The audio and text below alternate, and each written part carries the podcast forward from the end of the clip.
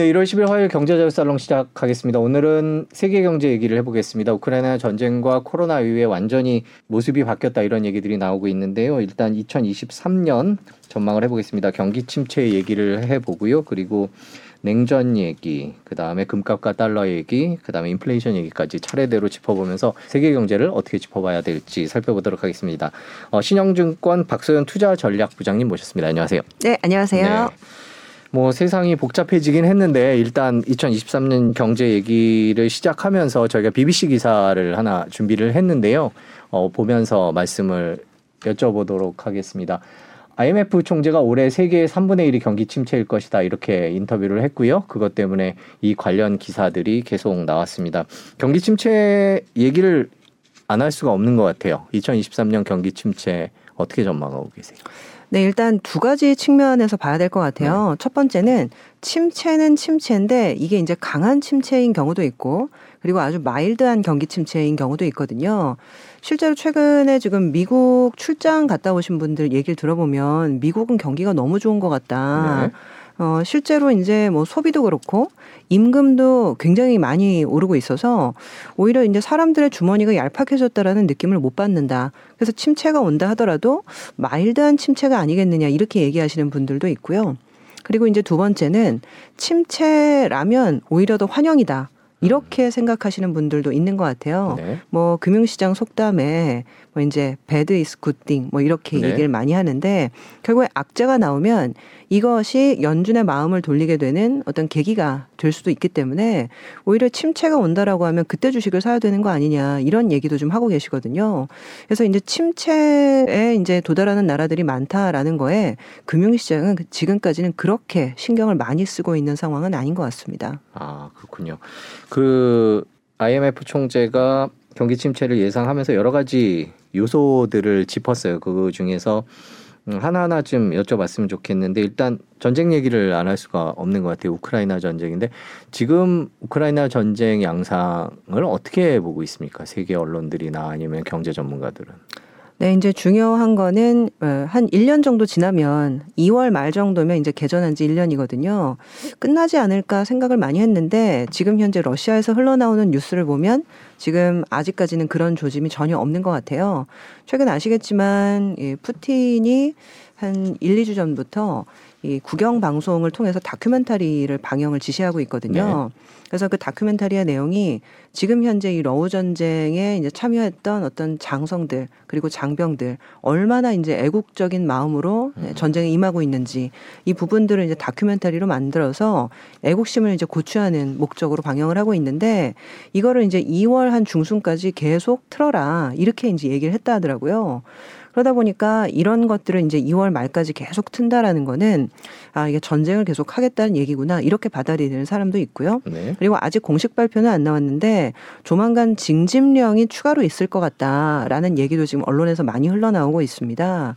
그러다 보니까 이게 지정학적인 리스크가 올해 좀 감소할 줄 알았더니 아, 지금 아직까지는 푸틴이 전쟁을 계속 하겠구나. 그렇다고 한다면 당연히 러우 전쟁은 상수로 봐야 되는 거고 추가적인 지정학적 리스크가 뭐, 뭐 도출될 수 있는 부분이 있는지 이런 것들을 좀 모색하는 단계에 가는 것 같고요. 최근 이제 저희가 파이낸셜 타임즈나 이런 데 보니까 북한 문제를 또 이제 크게 한 면에 다룬 케이스도 있더라고요. 네. 왜냐하면 이제 북한의 미사일 도발이 올해 굉장히 잦아지고 있고 그 어느 때보다도 굉장히 횟수가 많아지고 있는데 이거를 이제 심각하게 봐야 되는 거 아니냐. 그래서 이제 뭐 동아시아 쪽에서의 어떤 리스크가 단지 대만뿐만이 아닐 수 있다. 이런 얘기도 좀 나오고 있고요. 그래서 이제 올해 지정학적 리스크는 사실상 상수로 봐야 되는 거 아닌가라는 생각을 좀 하고 있습니다. 지금 말씀해 주신 그런 지정학적 리스크들이 세계 경제에 미칠 영향은 어떤 식으로 봐야 될까요? 일단 얼핏 떠오르는 건 저희가 이제 우크라이나 전쟁, 러시아의 우크라이나 침공 이후에 인플레이션 때문에 고생을 했다 이런 생각이 많이 들어서 인플레이션 어, 당장 드는 생각은 인플레이션이 꺾이지 않으면 미국 연준이 또 계속 금리를 갖고 저럴 텐데 어떻게 하나 이런 걱정이 들거든요 지정학적 리스크와 관련해서 물론 이제 뭐 타이완이나 북한 경우는 좀 다르겠지만요 이런 각종 지정학적 위기가 세계 경제에 어떤 영향을 미칠 거라고 보고 계십니까? 네, 뭐 당연히 이렇게 금리를 올리는 것이 수순이긴 한데 언제까지고 금리를 올릴 수는 없거든요. 네. 그래서 저는 올해는 그 IPF라고 해서 이 인도 태평양 경제 프레임워크 이것이 이제 올해 가장 큰 화두가 되지 않을까라고 생각을 하고 있습니다. 그 미국에서 대통령이 바뀔 때마다 한 번씩 국가 안보 보고서라고 해서 NSS 보고서가 한 번씩 네네. 나오거든요. 작년 10월에 보고서가 이제 한 번 나왔고요. 근데 그 보고서에서 이런 대목이 있었어요. 탈냉전은 완전히 끝났다. 그래서 이제 영어로 The Post Cold War Era is Definitely Over 이렇게 첫 문단에서 써버렸더라고요. 그러면서 이제 이 탈냉전이 끝나서 미국이 이제 어떤 방식으로 이제 안보 전략을 펼칠 건지가 굉장히 좀 중요한데 아시겠지만 아까 말씀드렸던 IPEF 이 회의가 미국 주도로 해서 14개 이제 인도 태평양 국가가 같이 이제 회의를 하는 경제 공동체입니다. 그래서 이제 사실 이 지정학적인 리스크가 군사적으로 발휘되는 경우도 있을 테고, 근데 우리가 관심 있는 부분은 경제적인 부분이니까 네. 이걸 한번 봐야 되는데 예전에는 이런 회의가 있으면은요 대체적으로는 관세 장벽을 걷어라 그리고 이제 무역 협상을 통해서 뭔가 이제 이 무역 개방을 해라. 이런 방식의 어떤 개방을 논의하는 자리가 굉장히 많았거든요. 이것들이 통상적인 전통적인 어떤 무역 협상입니다. 네. 근데 이번 IPF는 상당히 좀 다른 형태로 지금 진행이 되고 있는데 경제 개방이나 관세 장벽의 완화가 아니라 어떤 기준을 사실은 설정을 하고 그 기준에 어떤 도달하는 것을 목표로 하는 협상이에요. 아시겠지만 지금 바이든 대통령이 계속 강조하고 있는 것이 이제 신재생 에너지 그리고 이제 크랜 에너지 이런 부분이고요. 그리고 이제 가장 또 강조를 두고 있는 부분이 공급망입니다. 네. 그래서 이 공급망을 새로 구축하는 데 있어서 이 14개 국가가 어떤 식으로 협력할 건지 이것들을 지금 논의하는 자리인데 작년 12월에 1차 회의가 있었고요. 작년 5월에 이제 처음으로 지금 결속이 됐거든요. 그러다 보니까 이 IPF 관련해서 이제 2차 회의가 이루어지면서 뭐 많이들 이제 궁금해 하시는 칩4라고 하죠. 그래서 네. 이 반도체 동맹과 관련해서 이 IPF가 어떤 형태로 이제 전개될지에 따라서 우리나라 반도체 산업이라든지 그리고 이제 우리나라의 어떤 수출 구조 자체에 명운이 걸린 것이라고 많이들 생각을 하고 계시죠. 그래서 이 IPF의 회의 내용 그리고 우리나라 이제 각 부처들이 이거에 대해서 이제 어떻게 준비를 하는지 이런 부분을 아마 면밀하게 봐야 될 것 같습니다.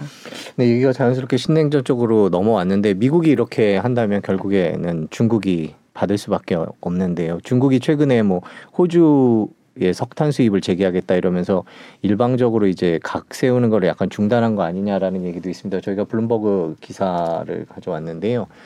그러니까 중국이 어, 호주 석탄 수입을 금지하는 걸 완화하겠다. 그러니까 다시 들여오겠다 그러니까 마냥 계속 싸울 수는 중국 입장에서 없는 것 같으니까 또 미국의 전략에 맞서는 거 아니냐 이런 분석들이 나오고 있는데요. 중국의 대응은 어떻게 될 거라고 전망을 하십니까? 근데 이제 중국도 단기적으로는 지금 경기가 너무 어렵기 때문에 저런 식으로 유화적인 제스처를 취할 수밖에는 없어요. 네. 그런데 최근 재미있는 거는 제가 IPF를 말씀을 드렸는데 중국도 똑같은 기구들을 지금 추진을 하고 있습니다. 그래서 이제 지금 중국 쪽에서 이제 추진하고 있는 것들이 상하이 연대라고 해가지고 네, 상하이 상하이 이제 communism 아, 그 부분들을 하나 이제 추진을 하고 있고요. 그리고 여기에 이제 인도가 적극적으로 붙어가지고 여러 가지 이제 기구들을 창설하면서 이 IP IPEF에 대응하는 기구들을 좀 많이 나오고 있는 상황이거든요.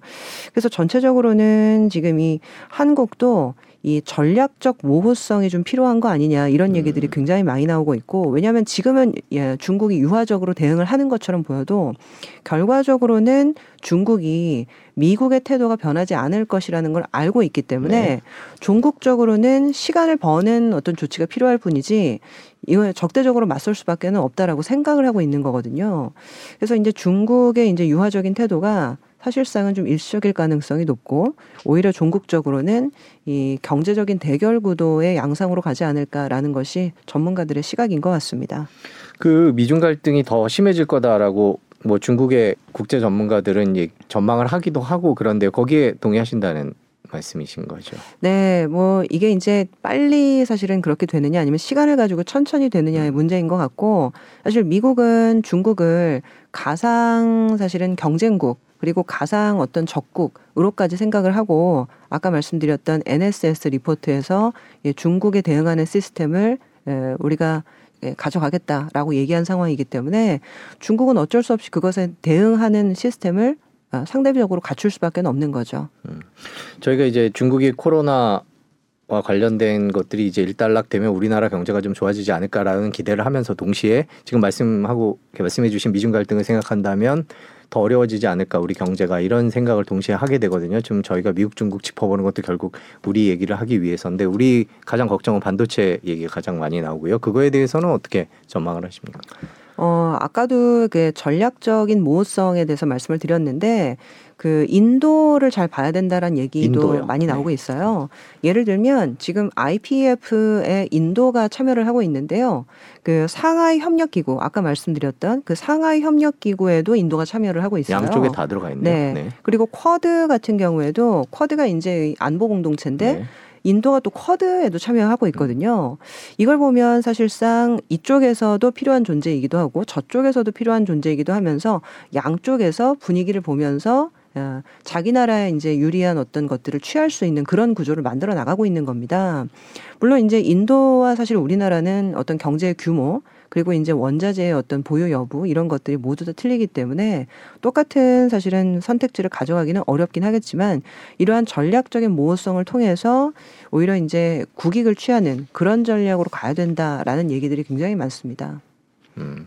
그러면 우리나라는 어떤 입장을 취해야 될까요? 인도처럼 그렇게 하기는 쉽지 않아 보이는데요. 네, 뭐 우리나라 같은 경우에는 지금 일단은 이 반도체 관련해서 지금 적극적으로 이제 투자세액 공제 확대 최근에 이제 뉴스도 나왔는데요. 이 반도체에 대해서 이제 헤게모니를 좀 더 확실하게 가져가는 것들이 지금 현재로서는 방법인 것 같습니다. 어쨌거나 우리나라가 지금 타 국가보다 확실하게 우위에 있고 그리고 우리나라 것들을 필요로 하는 가장 사실은 핵심 라인이 어떻게 보면 반도체이거든요. 그래서 이제 최근 보면은 이 반도체에도 우리나라가 이제 이 에치슨 라인을 벗어나는 거 아니냐 이런 얘기도 하시는 분들이 있더라고요. 그 에치슨 라인이 아마 기억하시겠지만 1951년도에 그 미국의 이제 대통령이 한반도는 우리의 에치슨 라인, 그러니까 우리의 어떤 방위 조약 라인에서 벗어나 있다. 이런 얘기를 어, 뭐 실수인지 모르겠지만 하게 되면서 결과적으로는 이것이 뭐 6.25 전쟁이나 이런 것들로 이제 이어지는 계기가 되었다라는 얘기들을 많이 하거든요. 근데 이제 중요한 거는 예, 결과적으로 우리나라가 반도체의 전반적인 생태계에 필요하다라는 것들이 증명이 되고 그리고 그 국가에서 우리나라의 어떤 반도체 라인을 필요로 하게 되면 결국에는 이런 문제들이 굉장히 쉽게 풀릴 수밖에 없다라는 거죠. 그래서 오히려 이제 이 중국을 견제하는 가운데 우리나라의 어떤 이 반도체 산업의 고도화에 성공을 하게 되면 오히려 자연스럽게 우리나라의 헤게모니가 갖춰지게 되는 계기가 되는 거죠. 그래서 연초에 이 반도체도 그렇지만은 전반적인 이제 투자 세액 공제율을 얼마로 가져갈 거냐에 대해서 여야 합의나 이런 부분들이 뭐 감론을박이 많았습니다.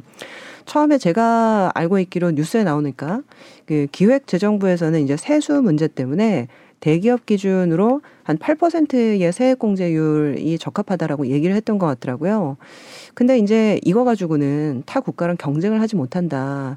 그래서 이제 대통령실에서 8%를 두 자릿수로 올리는 것들을 검토하자라고 해서 지금 전향적으로 대기업의 경우에는 15%의 투자 세액 공제율 그리고 이제 중소기업 기준으로는 25%의 투자세액 공제율이 지금 일단 뭐 안으로 나왔고 아마 이제 국회 논의가 좀 필요한 상황이기 때문에 두고 봐야 되겠지만은 어 적어도 한 이 정도의 투자 세액 공제율을 가져가게 되면 결과적으로는 우리나라에 이제 투자하는 기업들도 굉장히 많아질 거고 이거는 이제 우리나라뿐만이 아니라 해외 기업들이 들어올 수 있는 어떤 요인들을 작용하게 됩니다.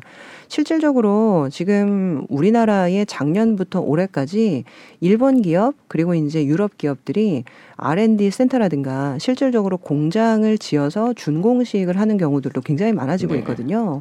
그래서 실질적으로는 우리나라가 확실하게 반도체 쪽의 헤게모니를 갖추는 것이 중장기적으로는 현재 어떤 이 공급망 관련된 위협 속에서 하나의 좀 헤게모니를 가져갈 수 있는 좀 중요한 아, 좀 라인이 아닌가라고 보고 있습니다. 네, 우리나라에 미칠 영향을 짚어봤는데 잠깐 중국 얘기를 저희가 했었는데 중국 이 reopening 얘기가 이제 슬슬 나오면서 중국 reopening이 미칠 영향에 대해서 여러 가지 갑론을박이 있는데요. 부장님께서는 어떻게 어떤 경제적인 영향이 있을 거다 이렇게 보고 계십니까? 어떤 포인트로 봐야 될까요? 네, 일단은 뭐 좋은 일이죠.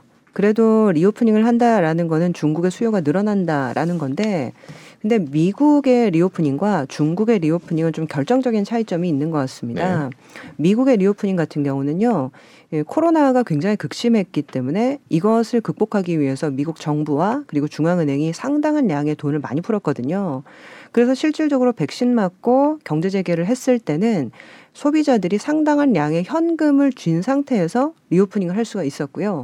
그러다 보니까 이제 경제 재개 효과가 드라마틱하게 올라왔고 그것이 이제 인플레이션까지 야기하는 수준까지 갔었는데 중국의 reopening은 상황이 좀 다른 것 같습니다. 왜냐하면 제로 코로나를 아주 철저하게 이행을 2년간 했었기 때문에 실질적으로는 중국은 인위적인 경기 부양이 거의 없었어요. 네. 예, 재정 지출도 거의 없었고 음. 통화 정책도 그다지 이행을 안 했었고요. 그러다 보니까 지금 갑작스럽게 with 코로나로 가는 상황에서는 중국은 지방 정부도 그렇고 소비자들도 그렇고 미국만큼의 많은 현금을 갖고 있지 않은 겁니다. 그렇기 때문에 과, 미국의 이제 과거의 행태보다는 이 with 코로나 그리고 경제 재개의 효과가 생각보다는 크지 않다. 라는 생각을 좀 하고 있고요. 거기다가 이제 오늘 뉴스가 나왔던데 지금 이 비자 발급이나 이런 부분들을 네. 제한하겠다. 어떻게 보면 이 국가 간의 어떤 자존심 싸움이나 이런 것들도 좀 있는 상태이고 그래서 생각보다는 그 효과가 아주 크지는 않을 것 같다라는 생각을 좀 하고는 있습니다. 네. 그 중국이 리오프닝을 하게 될 경우에 인플레이션에 영향을 미칠 수 있다. 뭐 세계의 공장이다 보니까 이제 뭐 다시 생산하기 위해서 이것저것 이것저것 사들이고 이러면 유가나 원자재 가격이 오를 수 있다. 뭐 이런 얘기도 나오는데 그거에 대해서는 어떻게 생각하십니까? 뭐 이게 사실 다행스러운 일일 수도 있겠는데요. 방금 지적해드린 것처럼 중국의 reopening은 미국의 reopening에 비해서 네. 생각보다 파급 효과가 크지 않을 음. 가능성이 높은 거거든요. 네. 그리고 실질적으로 중국이 지금 reopening을 해서 수출이나 이런 부분들이 늘어날 텐데 이게 불행인지 다행인지 지금의 미국 경제와 유럽 경제는 과거보다 많이 예, 경기가 둔화된 상태이거든요.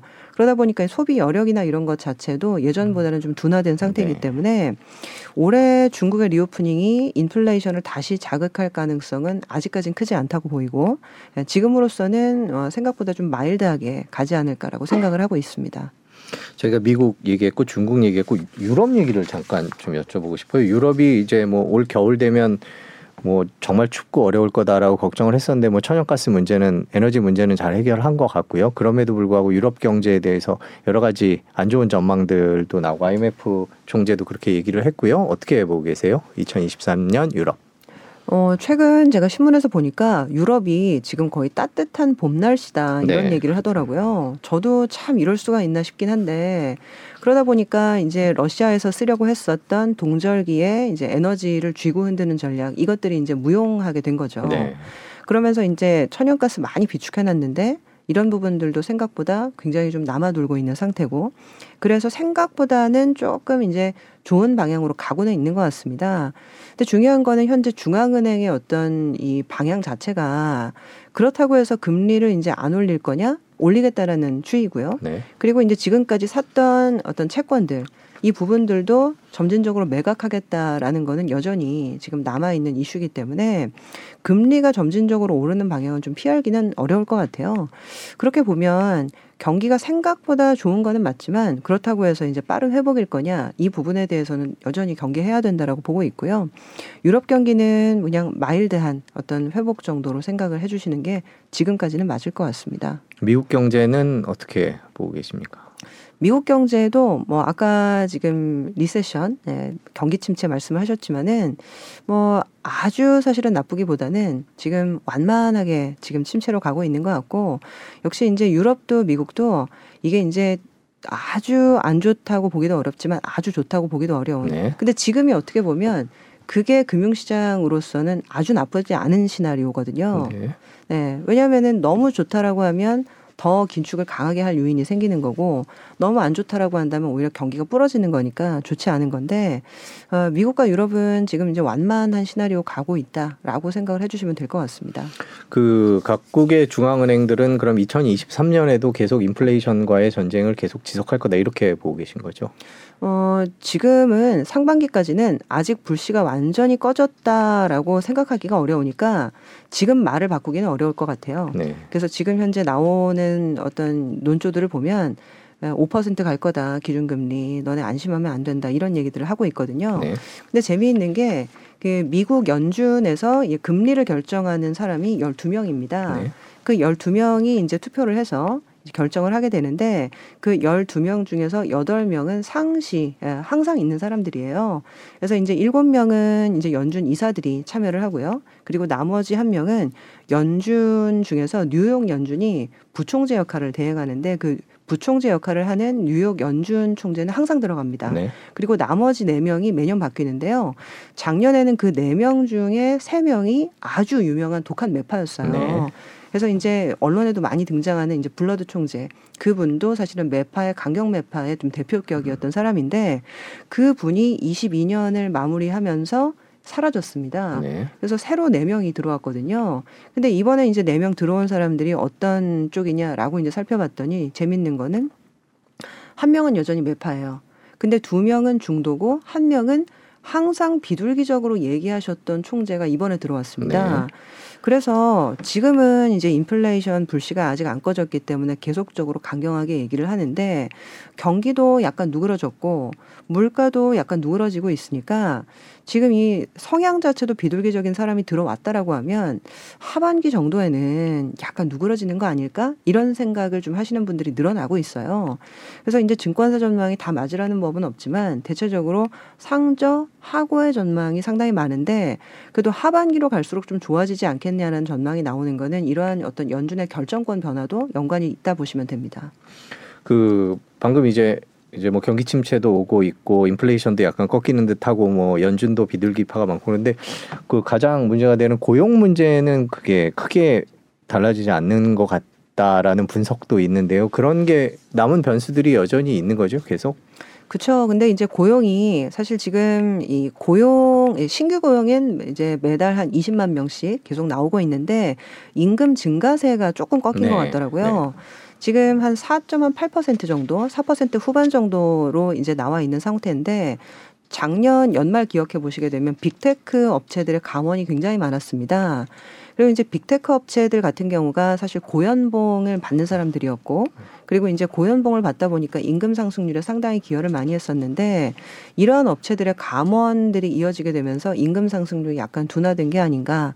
물론 작년에 너무 많이 올랐기 때문에 이제 기저효과로 하고 해서 작년 대비 증가율은 낮아질 수밖에 없는 부분도 있는데 그래서 이제 임금 상승률이 약간 낮아지다 보니까 연준 입장에서도 고용이 너무 나빠도 문제지만 너무 좋아도 문제인데 약간 좀 slow down하는 분위기는 있는 거 아닌가. 그래서 이제 연준의 어떤 스탠스도 가면 갈수록 좀 꺾일 수밖에 없다. 이런 관측이 늘어나고는 있습니다. 음.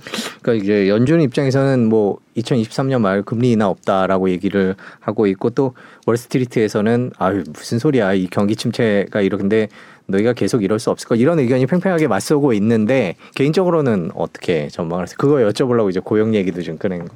네. 저는 상반기에는 아마 얘기 나오기 쉽지는 않을 것 같다. 그래서 지금 너무 그 미리 기대하는 거는 좋지 않다라고 보고 있고요.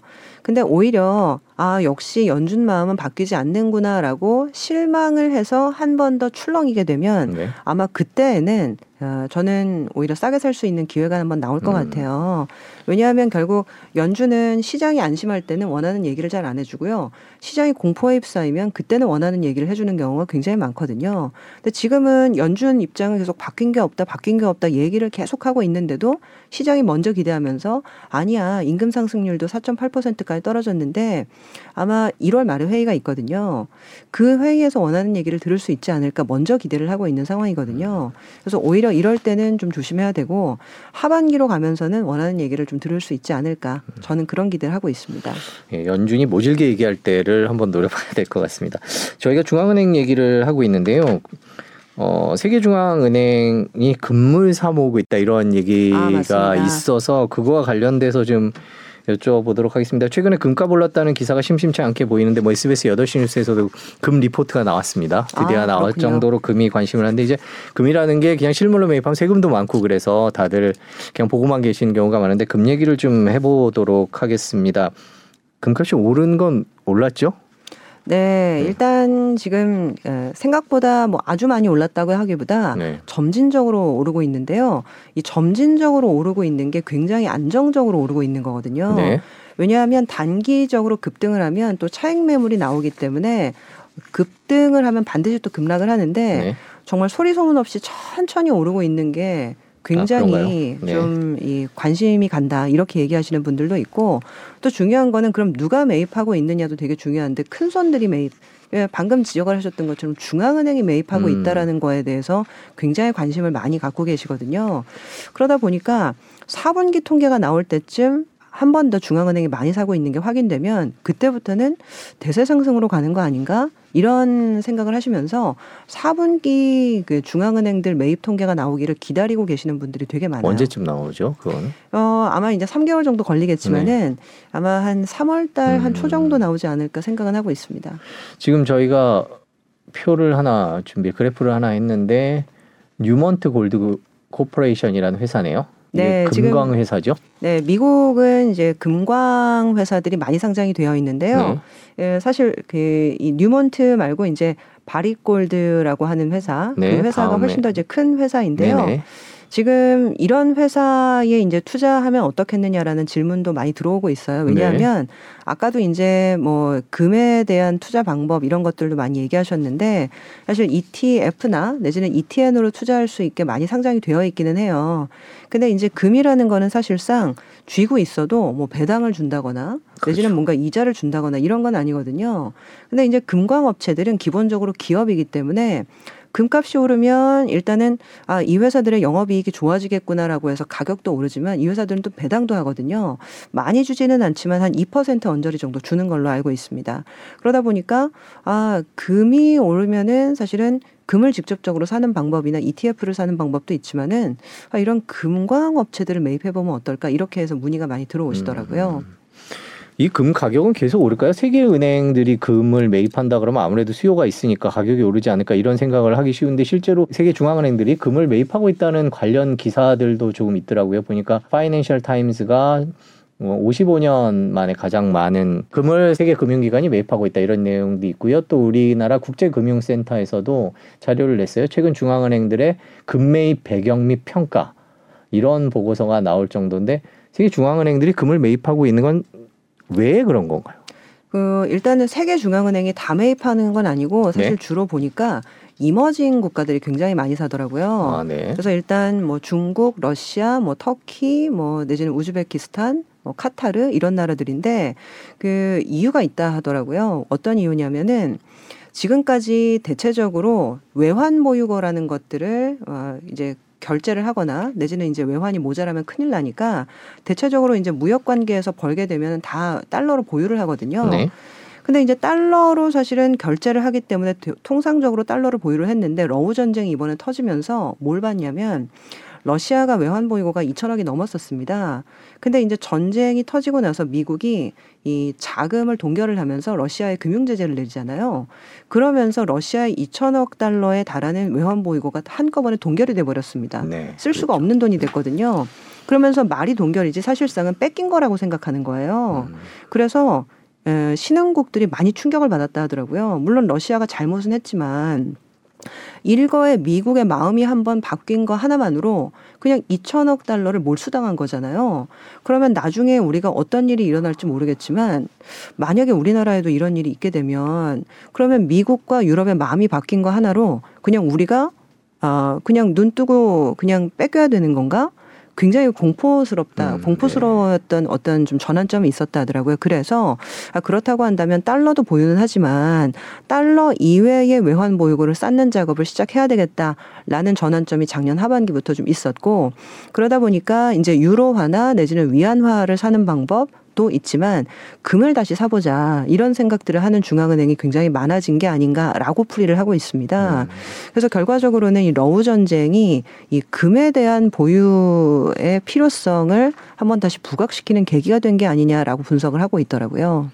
그런 냉전, 전쟁 이런 것들로 인해서 그런 상황이 생겼다면 예전에도 그런 일들이 있지 않았을까라는 생각이 드는데요. 네, 그러니까 1960년대랑 70년대 얘기를 굉장히 좀 많이 하시더라고요. 사실 60년대에는요, 그 전쟁이라는 상황보다는 약간 좀 특수 상황들이 있었는데 아시겠지만은 미국의 달러와 내지는 금을 예, 정확하게 35달러로 매칭을 하는 네. 브레튼 우즈 체제라는 게 있었습니다. 근데 이제 그 당시에 사실은 미국 같은 경우가 결과적으로는 이제 이 금값 상승을 사실은 억누르려고 하다가 70년대에 폭등을 하게 되는 상황들이 한번 나오게 되는데 아, 한번 좀 배경을 아시기 위해서 설명을 한번 드릴게요. 네. 1960년대에 미국은 이제 린든 존슨 대통령이 Great Society라고 해서 복지 국가를 만들어야 된다라고 해서 상당한 양의 이제 재정 지출을 하고 있었던 네. 단계였거든요. 근데 중요한 거는 그 당시 1960년대 후반이 베트남 전쟁도 있었습니다. 네. 그때 이제 전비로 굉장히 이제 많은 돈을 찍어내야 됐던 거죠. 그러다 보니까 실질적으로 미국이 굉장히 많은 이제 금이 필요해지는 어떤 그런 상황이었는데 그 당시 예, 미국이 어떻게 보면 이 달러와 이제 금의 금태환을 유지하기 위해서 이 금의 보유를 유지를 해야 된다 보니까 이 그, 유럽 국가들한테 도움을 청한 거죠. 금값이 계속 올라가니까 문제가 되니 당신들이 이 금 풀제라는 것들을 도입을 해서 같이 금을 안정화시키는 체제를 하나 만들어 보자. 그래가지고 미국이 50%의 지분을 대고요. 다른 나라들이 10% 3% 지분을 대서 하나의 어떤 공동 기금 같은 것들을 만들게 됩니다. 그래서 이제 금이 너무 올라가게 되면 거기에서 산 금을 매각을 해서 금값을 안정화시켰었거든요. 근데 중요한 거는 이제 금 값이라는 것들은 안정화시키면 그 당시에는 오르지 않지만은 결과적으로는 그 어떤 좀 응축된 에너지들이 나중에 이제 폭발을 하게 되는 경우들이 있는데 1967년도에 가서 뭔가 이제 이 지정학적인 어떤 불안과 그리고 이제 응축됐던 에너지들이 금값 상승으로 연결이 되다 보니까 이 금풀제에서 탈퇴를 하는 국가들이 많아지게 음. 되는 거예요. 그러면서 결과적으로는 달러가 이 재정도 적자, 무역도 적자니까 약세로 갔었어야 되는데 그 이제 압력들을 금풀제로 막고 있었다 보니까 결과적으로는 이제 금풀제에 탈퇴를 하는 국가들이 많아지면서 결국에는 71년도에 이제 금태환을 정지한다라고까지 이제 얘기를 한 거죠. 그러면서 그 이후에 이제 응축됐던 에너지들이 70년대에 달러는 약세로 가면서 인플레이션이 나면서 결국에는 금이 어마어마하게 급등을 한 음. 사태가 예. 나오는 거죠. 네. 그래서 이제 그 당시의 상황과 지금의 상황이 100% 비슷하지는 않는데 결과적으로 이제 달러의 약세 압력이 예, 이 시작될 때 통상적으로는 금이 강세로 가는 경향성들이 많았다라는 게 첫 번째. 그리고 두 번째는 지정학적인 불안과 그리고 이제 인플레이션이라는 것들이 어, 지금 약이 될 때 또 금이 올랐다라는 어떤 역사적인 어떤 경험칙. 그래서 지금이랑 비슷한 부분이 좀 많은 거 아니야? 라는 얘기들도 꽤 나오고 있거든요. 그래서 이제 금에 대한 어떤 투자를 지정학적인 불안 상황을 해칭하는 수단으로서 생각을 하시는 분들도 상당히 좀 많고 음. 그래서 이제 올해 금 투자는 어떻습니까? 라고 문의하시는 분들도 좀 많아지는 추세입니다. 네, 그거를 여쭤보겠습니다. 그 개인 투자자들 금 투자 생각하시거든요. 아까 처음에 이제 금광회사 ETF 뭐 이런 투자에 관해서 질문이 들어온다라고 얘기를 하시는데요. 저희 뉴스에서 보통 보도를 하면 댓글에 어떤 댓글들이 달리냐면 금이 세금이 얼마나 많은데 뭐 금 투자하는 방법이 얼- 어떻게 되나요? 뭐 이런 예를 들면 금 투자에 대해서는 뭐 삼성전자 주식 사듯이 그렇게 한 가지 방법이 아니라 여러 가지 방법들이 있기 때문에 고민도 하시는 것 같고 또 금을 샀는데 이미 너무 많이 오른 거 아니야라는 생각도 많이 하시는 그런 식의 댓글들이 많거든요. 금 투자에 대해서 어떻게 생각하세요? 그런 댓글들을 좀 염두에 두고 답을 해주신다면요. 그러니까 여러 가지 방법이 있어요. 진짜 정말 세금을 내고 정말 금괴 같은 거를 사시는 예. 방법도 있을 있을 수 있고요. 그 세금이 많으니까 한참 올라야 본전이 되는 거죠. 그렇죠. 예. 그리고 아까도 잠깐 지적을 드렸지만은 금이라는 거는 배당이나 이자가 나오는 것도 없고 제가 이걸 갖고 있다고 해서 누가 알아주는 사람도 없습니다. 그냥 네. 자기 만족이거든요. 그러니까 나중에 사실 오르면 좋은 건데 안 오를 수도 있고 그러다 보니까 실질적으로 이제 ETF나 ETN으로 가격이 오를 때 그 차익을 수취하기 위해서 매매를 하시는 방법도 있지만은 사실상 그냥 기업을 사시는 방법이 제일 좀 편안할 수는 있을 것 같아요. 그 골드 관련해서 이제 금광을 갖고 있는 업체들이 이제 바네크에서 나온 골드 마이너 ETF라고 있더라고요. 네. 티커가 아마 GDX였던 것 같은데. 미국 증시의 성장. 네, 맞습니다. 사실 우리나라에는 대체적으로 이제 금 현물과 선물에 투자하는 이제 ETF와 ETN이 있는데 이것들은 이제 금 가격을 추종하는 형태이기 때문에 금 광업체를 기업을 사는 형태는 아니거든요. 네. 근데 미국 같은 경우에는 제가 말씀드렸던 ETF 이외에도 예, 금광업체에다가 투자를 하는 내지는 금과 은 업체에 대해 투자하는 음. 이런 이제 마이닝 업체를 투자를 하는 ETF들이 상당히 좀 많이 나와 있거든요. 근데 이제 이런 기업들의 장점은 아까 잠깐 말씀을 드렸던 것처럼 일단 기업이기 때문에 배당을 한다. 그리고 금 가격이 올랐을 때는 같이 상승할 수 있다. 그리고 아까도 차트 잠깐 띄워드렸지만은 현재 생각보다 오른 게 없습니다. 어, 금 가격이 최근 많이 떨어졌었기 때문에 어, 오히려 가, 에, 이 기업의 어떤 가치가 급락을 해서 지금 현재 생각보다 오른 게 없거든요. 그래서 이제 이런 금광업체를 차라리 사는 게 어떤가? 그리고 금광업체를 산다라는 것들은 달러 투자의 성격도 갖고 있기 때문에 여러 가지 그 니즈들을 같이 만족시킬 수 있는 투자 기능을 하게 되는 거죠. 원자재 투자라는 게 변동성이 금도 이제 원자재이기 때문에 뭐그 광물 이런 것들 투자는 변동성이 너무 커서 금이 주는 안전적인 이미지와는 다르게 조금 불안한 감도 있는 것 같아요. 아, 분명히 그렇습니다. 근데 이제 이 광산이라는 것들 중에서 구리라든가 네. 내지는 은이라든가 이런 것들은 산업용 금속이기 때문에 어, 통상적으로는 경기 사이클에 많이 연동을 받거든요. 그래서 이제 다른 어떤 광산업체를 투자하실 때는 경기 사이클을 반드시 보시고 투자를 해야 되거든요. 근데 금이라는 거는 사실은 산업용 수요보다는 어, 장식용 수요 그리고 이제 아까 말씀드렸던 중앙은행들의 이제 외환 보유고에 대한 비축용 수요 그러니까 이런 것들은 경기를 좀 들타는 수요들이거든요. 그래서 다른 광물보다는 상대적으로는 좀 더 안정성을 좀 띠고 있는 것이 금인 것 같다 말씀을 한번 드려봅니다. 네. 금 얘기를 하고 있는데 아까 그 중앙은행들 여러 나라를 얘기해 주셨는데 러시아가 매입한다는 건 뭐 이해가 됩니다. 2천억 달러가 묶였었으니까 그렇게 많이 매입한다는 건 이해하는데 카타르 얘기를 해주, 해주셨어요. 중동 국가들이 그렇게 중동의 중동 국가들의 중앙은행들이 그렇게 금을 매입하는 특별한 이유가 있을까요? 어, 저도 사실은 뭐 이유가 보도가 되거나 그런 적은 없기 때문에 저, 잘은 모르지만 다들 추측을 하기로는 예전에는 원유 결제는 무조건 달러만 해야 된다. 네. 라는 어떻게 페트로 달러라는 룰 자체가 있었거든요. 근데 최근 이제 미국과 지금 이 중동 사우디 간의 외교 관계가 생각보다 좀 원만하게 가고 있지 않다 이런 네. 얘기들을 많이 하시잖아요. 그래서 이 페트로 달러가 좀 바뀔 수 있는 거 아니냐. 그래서 이제 페트로 위안이다 이런 얘기도 나오고 있는데 그러다 보니까 이 원유를 판매한 대금을 달러로만 보유하는 것이 과연 맞느냐 이런 얘기가 좀 나오고 있는 것 같아요. 그래서 이 중동 국가들도 일부 실제 카타르가 금을 산 샀다라고 이제 3분기에 리포팅이 나왔더라고요. 그런 것들을 보면 이제 중동 국가들도 지금 외환 보유고를 좀 다변화하고 있는 조짐이 있는 거 아니냐 생각해 볼 수 있을 것 같습니다. 네. 금 얘기를 저희가 해봤고요. 중동 얘기 나온 김에 유가 전망을 좀 해봐야 될 것 같아요. 인플레이션 얘기로 넘어가야 될 것 같은데요. 올해 유가 전망은 어떻게 보고 계십니까? 뭐 중동 지역에 이 신냉전의 한복판에 서 있는 것 같아서 불안불안한 모습인 것 같은데요. 네, 뭐 제가 뭐 원유를 담당하고 있지는 않아서 제가 전망을 명확하게 말씀드릴 수는 없고 해외에서의 어떤 컨센서스나 이런 것들을 좀 전달을 해드릴 텐데 네. 일단은 많이 빠지기는 힘들다라는 게 대체적인 견해인 것 같아요. 지금 분위기를 보면 경기 자체는 좋지 않다고 하니까 원유가 더 많이 오르지는 못하고 있는데 중요한 거는 이제 지정학적인 불안이 있다 보니까 계속적으로 비축을 해야 되는 수요들이 좀 있는 거죠. 그래서 오히려 중국 같은 경우에는 원자재 가격이 많이 떨어지면 쌀 때 비축을 하는 경향이 굉장히 많은 나라거든요. 근데 이제 러우 전쟁 이외에도 사실 2, 3년 안에 대만에서도 무슨 일이 나는 거 아니야? 이런 네. 걱정을 하시는 분들도 굉장히 많고 다각도로 지정학적인 리스크들을 해칭을 해야 되는데 이랬을 경우에는 천연가스랑 원유 같은 경우는 비축 수요가 있기 때문에 많이 빠지기 어렵다라는 시각들이 있는 것 같아요. 근데 이제 아직 많이 오르고 있지 못한 거는 당연히 경기가 사실 한 1년 사이에 상당히 좀 죽어버렸기 때문인 거죠. 어, 경기 침체가 전 세계의 3분의 1이다. 뭐 아까 그런 기사도 소개해 주셨는데 경기가 좋지 않으니까 지금 이제 본격적으로 오르기는 어려운. 근데 만약에 올해 하반기쯤 가서 경기가 좀 좋아지기 시작하면 원유 그리고 가스 가격은 어, 오히려 더 많이 오를 수도 있는 상황이기 때문에 오히려 빠진다라는 시각보다는 오히려 앞으로 오를 수도 있다라는 시각으로 접근하는 게 지금은 맞지 않나 생각을 하고 있습니다.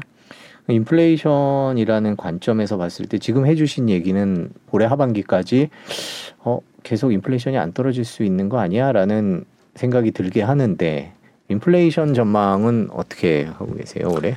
네, 뭐 지금 인플레이션이 너무 극심하다 보니까 지금 정부도 전기료나 이런 것들을 사실 더 많이 올렸어야 되는 상황인데 생각보다 이제 많이 올리지는 않는 것 같아요. 뭐 지금 민생이나 이런 것들이 너무 어렵기 때문에. 네. 근데 중요한 거는 지금 이 국제 지금 원자재 가격이나 이런 것들을 우리나라는 전량 수입을 해다 쓰고 있는 입장이기 때문에 인플레이션이 완전히 사라졌다라고 보기가 아주 어려운 거죠. 그리고 이제 중요한 거는 지금 이 금리나 이런 것들을 더 올렸어야 되는데 미국은 사실 더 지금 5%까지 가겠다고 하니까요. 근데 우리나라는 지금 부동산 시장 경착륙 우려까지 같이 겹치는 바람에 한국은행이 이 이상으로는 금리를 많이 올리지 못하겠다라는 네. 지금 전망도 많이 나오고 있습니다. 그러다 보니까 인플레이션은 어쩔 수 없이 그냥 친구처럼 어느 정도는 데려가야 되는 밉상인 친구 같은 네. 거죠. 그래서 이제 어쩔 수 없이 인플레이션은 좀 같이 가야 되는 상황들로 이해를 하고 이것들을 좀 적극적으로 해치하는 전략이 지금은 바람직한 것 같습니다. 미국 얘기를 조금 해보겠습니다. CPI와 관련된 얘기인데요. 이거를 좀 설명을 해주셨으면 좋겠어요. 인플레이션이 미국에서 8%가 넘었을 때 그 다음에 이제 어떤 궤적을 보였냐라는 네. 것들을 뭐 증권사에서 지금 정리를 해놓은 거죠. 근데 보시게 되면 지금 가운데 파란색이 historic median이라고 해서 평균적인 수준입니다. 네. 그러니까 어떻게 보면 8%를 딱 찍고 나서 그 다음에 얼마나 빨리 빠졌냐라는 건데 보면은 빠졌나라고 싶때 싶을 정도로 굉장히 완만하게 천천히 내려오네요. 천천히 내려옵니다. 네. 그리고 맨 위쪽 보시게 되면 그 third quartile이라고 되어 있는데 네. 그 의외로 평균적인 수준 말고 정말 인플레이션이 많이 올라갔을 때는 오히려 8% 찍고 더 올라가는 경우도 꽤 많았다는 거죠. 네. 근데 지금 현재 시장의 어떤 예상치 그리고 예상하는 사이클은 빨간색 빨리 떨어질 거야라고 생각을 하고 있는데 네. 과거 어떤 역사적 경험치에 대입을 하면 이런 생각들이 좀 섣부른 너무 긍정적이다 이렇게 볼수 있겠네요. 그 그래서 저는 인플레이션이 아주 네. 빠르게 떨어질 거다라는 생각보다는 오히려 천천히 떨어질 수도 있다라는 생각 하에 어, 전반적인 전략을 세워가시는 게 지금은 바람직할 것 같습니다. 연준도 마찬가지 생각을 할 겠죠. 저 평균을 보고 있을 테니까. 네, 아마 그래서 지금 연초부터 지금 뭐 이게 컨퍼런스에도 가서 연준 의원들이 많이 얘기를 하고 있는데 에, 대체적으로 금리를 더 올려야 된다라고 계속 강경하게 얘기를 하고 있어요. 그래서 이제 과거에 그랬던 어떤 경험들을 본인이 직접 경험하신 분도 있고 책에서 본 분들 있는데 쉽게 안 잡힌다라는 거를 알고 있는 거죠. 그 인플레이션은 로켓처럼 상승했다가 깃털처럼 떨어진다 이런 음. 얘기가 있어요. 로켓은 사실은 슈팅을 음. 하지만 깃털은 떨어질 때 좌우로 왔다 갔다 하면서 아주 천천히 떨어지잖아요. 그래서 인플레이션의 속성이라는 것들은 떨어질 때 아주 천천히 떨어지는 예, 어떤 속성이 있기 때문에 예, 연준 의원들도 그렇게 되면 금리를 빨리 인하하기는 아주 어려운 거죠. 근데 시장에서는 연준이 못 버티고 계속 금리를 계속 올리지 못할 거고 연말쯤 되면 조금 입장이 달라질 거다 이렇게 얘기를 하거든요. 그럼 그렇게 판단하는 근거는 뭔가요? 미국의 경기인가요? 어, 작년에 너무 올렸다는 거죠. 네. 그래서 인플레이션이 지금 떨어지기 시작하는 거는 보이거든요. 네. 그러니까 인플레이션이 사실은 률이 떨어지는 건데 그럼 8% 9% 갔다가 현재 7% 앞으로는 6% 5%로 떨어지면 인플레이션 률이 떨어지니까 이거는 이제 낮출 수 있는 근거가 된다는 거죠. 왜냐하면 중앙은행 장이나 어, 위원들도 사실 공무원이거든요. 공무원들은 이제 근거를 가지고 움직입니다. 그래서 이제 근거를 보고 움직이기 때문에 이렇게 떨어지는데도 어, 안 내리고 백일 거야? 이렇게 이제 시장에서는 기대를 하고 있는 거죠. 근데 중요한 거는 사실은 4% 5%의 인플레이션률도 사실 오르긴 오른 거거든요. 덜 올랐다라는 거지 사실 오르긴 오른 거기 때문에 이걸 가지고 과연 이게 쉽게 움직여 줄까? 저는 아직은 조금 회의적이라고 생각합니다. 음. 이러면 저희들이 이제 뭐 인플레이션 고용 얘기 다 해봤는데 이런 다양한 변수들을 짚어봤는데 그렇다면 올해 주식 시장은 어떨지를 짚어봐야 되는데 먼저 미국 시장 얘기부터 조금 해보죠. 지금 미국 경제 얘기를 하고 있으니까요. 어떻게 전망하십니까? 네, 올해 지금 글로벌 지금 투자 회사들의 전체적인 전망이 미국에서는 좀 벗어나 보자. 라는 거더라고요. 음. 그래서 이제 왜 그런가라고 봤더니 아시겠지만 미국 시장은 다 좋은데 한 가지 문제가 있습니다. 빅테크라고 소위 얘기하고 있는 IT 업종의 집중도가 너무 크다는 건데요. 뭐 테슬라를 비롯해서 애플, 아마존, 뭐 디즈니, 메타 이런 기업들의 시가총액이 과도하게 커지다 보니까 이 기업들의 주가가 빠지면 S&P 500 지수도 같이 빠질 수밖에 없는 구조를 갖고 있거든요. 근데 지금 흐름을 보게 되면 이런 이제 빅테크 업종의 업황 그리고 이제 광고 업황 이런 것들이 같이 망가지고 있기 때문에 에, IT 업종은 좀 더 빠질 것으로 보니 미국 시장은 투자해도 수익이 나기 되게 어려운 시장이다라고 보고 있는 것 같아요. 그러면 올해는 사실은 미국 이외 시장으로 가자라는 것들이 전체적인 컨센서스인데 지금은 그래도 기댈 언덕은 중국이라고 보고 있는 것 같아요. 네. 중국은 사실 저는 이 경제 재개의 효과가 아주 크다라고 보고 있지는 않지만 그래도 재개는 재개지 않습니까? 지금은 지금 코로나가 너무 확산되다 보니까 예, 여행을 하거나 소비를 하거나 이런 것들을 기대하기는 어려운데 이 wave라는 것도 지금 한 1, 2개월 정도 안에는 어느 정도 안정이 될 거기 때문에 네. 봄이 되면 중국이 소비처로서 뭐 적극적으로 기능을 할 것이고 그러면 미국 이외 시장 특히 이제 중국을 위시한 동아시아 시장은 투자할 만하지 않겠느냐? 그래서 이제 한국 시장도 연초부터 외국인들이 상당히 많은 양을 순매수하고 있는 상태거든요. 네. 근데 이것도 사실은 좀 중립적으로 봐야 될 것이 아까 말씀드렸던 것처럼 기대감은 지금 먼저 반영이 됐지만 실질적으로 소비 여력 자체가 생각보다 크지 않다면 오히려 지금 실망할 가능성도 분명히 존재는 하고 있거든요. 그래서 전반적인 어떤 이 투자의 방향 자체는 비미국의 방향인 거는 맞지만 이 타이밍에 대한 문제는 한번 생각을 해볼 필요는 있겠다. 네, 정리를 해드리겠습니다. 미국과 중국 얘기 그러면 나머지 시장 얘기를 하기 전에 우리나라 얘기를 먼저 좀 해보죠. 우리나라 주식시장 어떻게 전망하세요?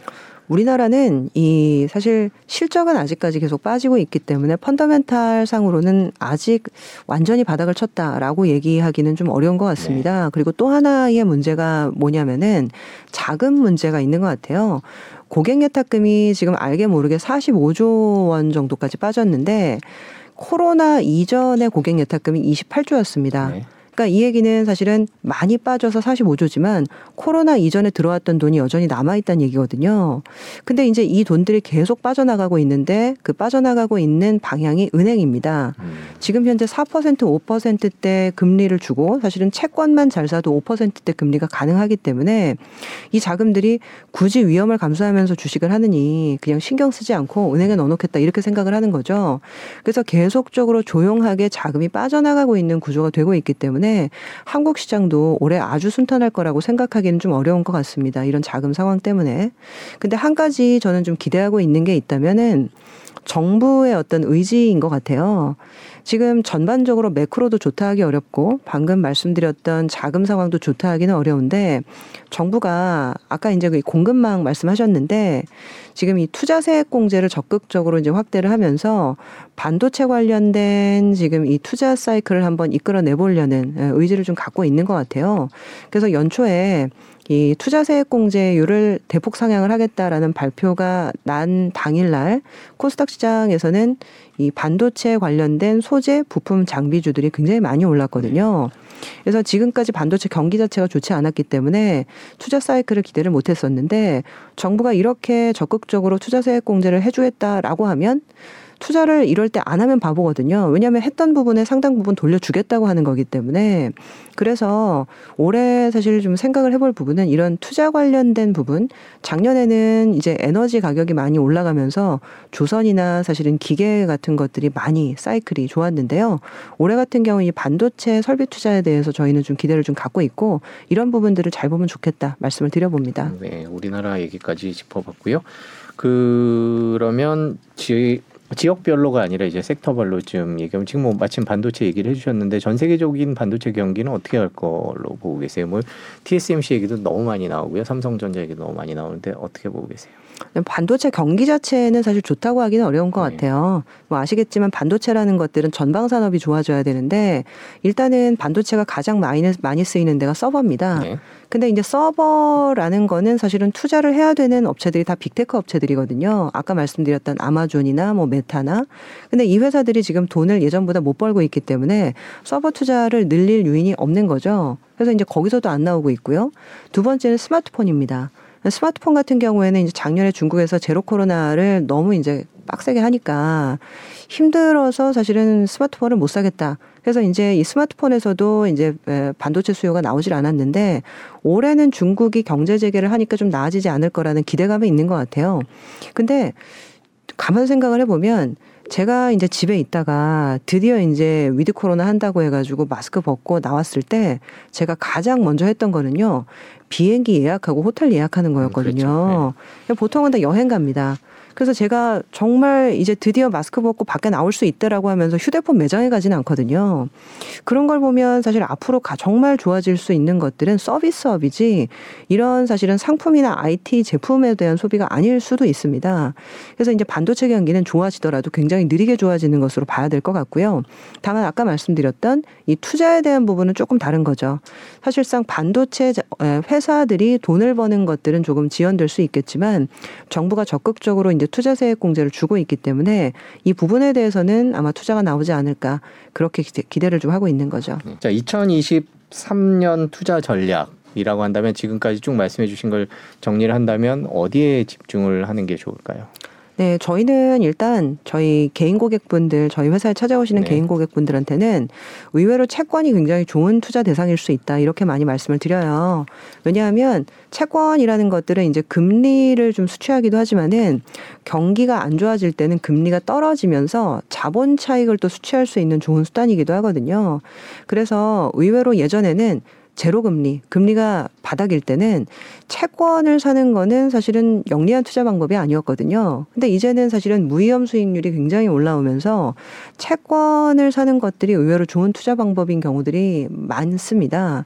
그래서 일단은 전체 어떤 자산이 100이라고 하면 상당 부분은 이 채권에 대한 어떤 투자, 회사채에 대한 투자일 수도 있고요. 이런 것들을 고려해 보시는 게 한 방법일 것 같고요. 두 번째는 그래도 어느 정도는 위험을 감수해야 되니까 주식에 대한 투자를 많이 물어보시거든요. 주식 같은 경우는 타이밍이 굉장히 중요할 것 같아요. 작년보다는 분명히 나은 한 해가 되긴 하겠지만 지금 올해 보게, 보게 되면 아까 뭐 상세하게 설명을 드렸지만 중앙은행의 통화 긴축이라는 것도 완전하게 끝났다라고 보기 어려운 부분 그리고 경기가 지금 빠르게 아주 좋아지기 어려운 부분들 때문에 사실 상반기보다는 저희는 하반기가 본격적인 상승이 나올 수 있다라는 생각을 좀 하고 있거든요.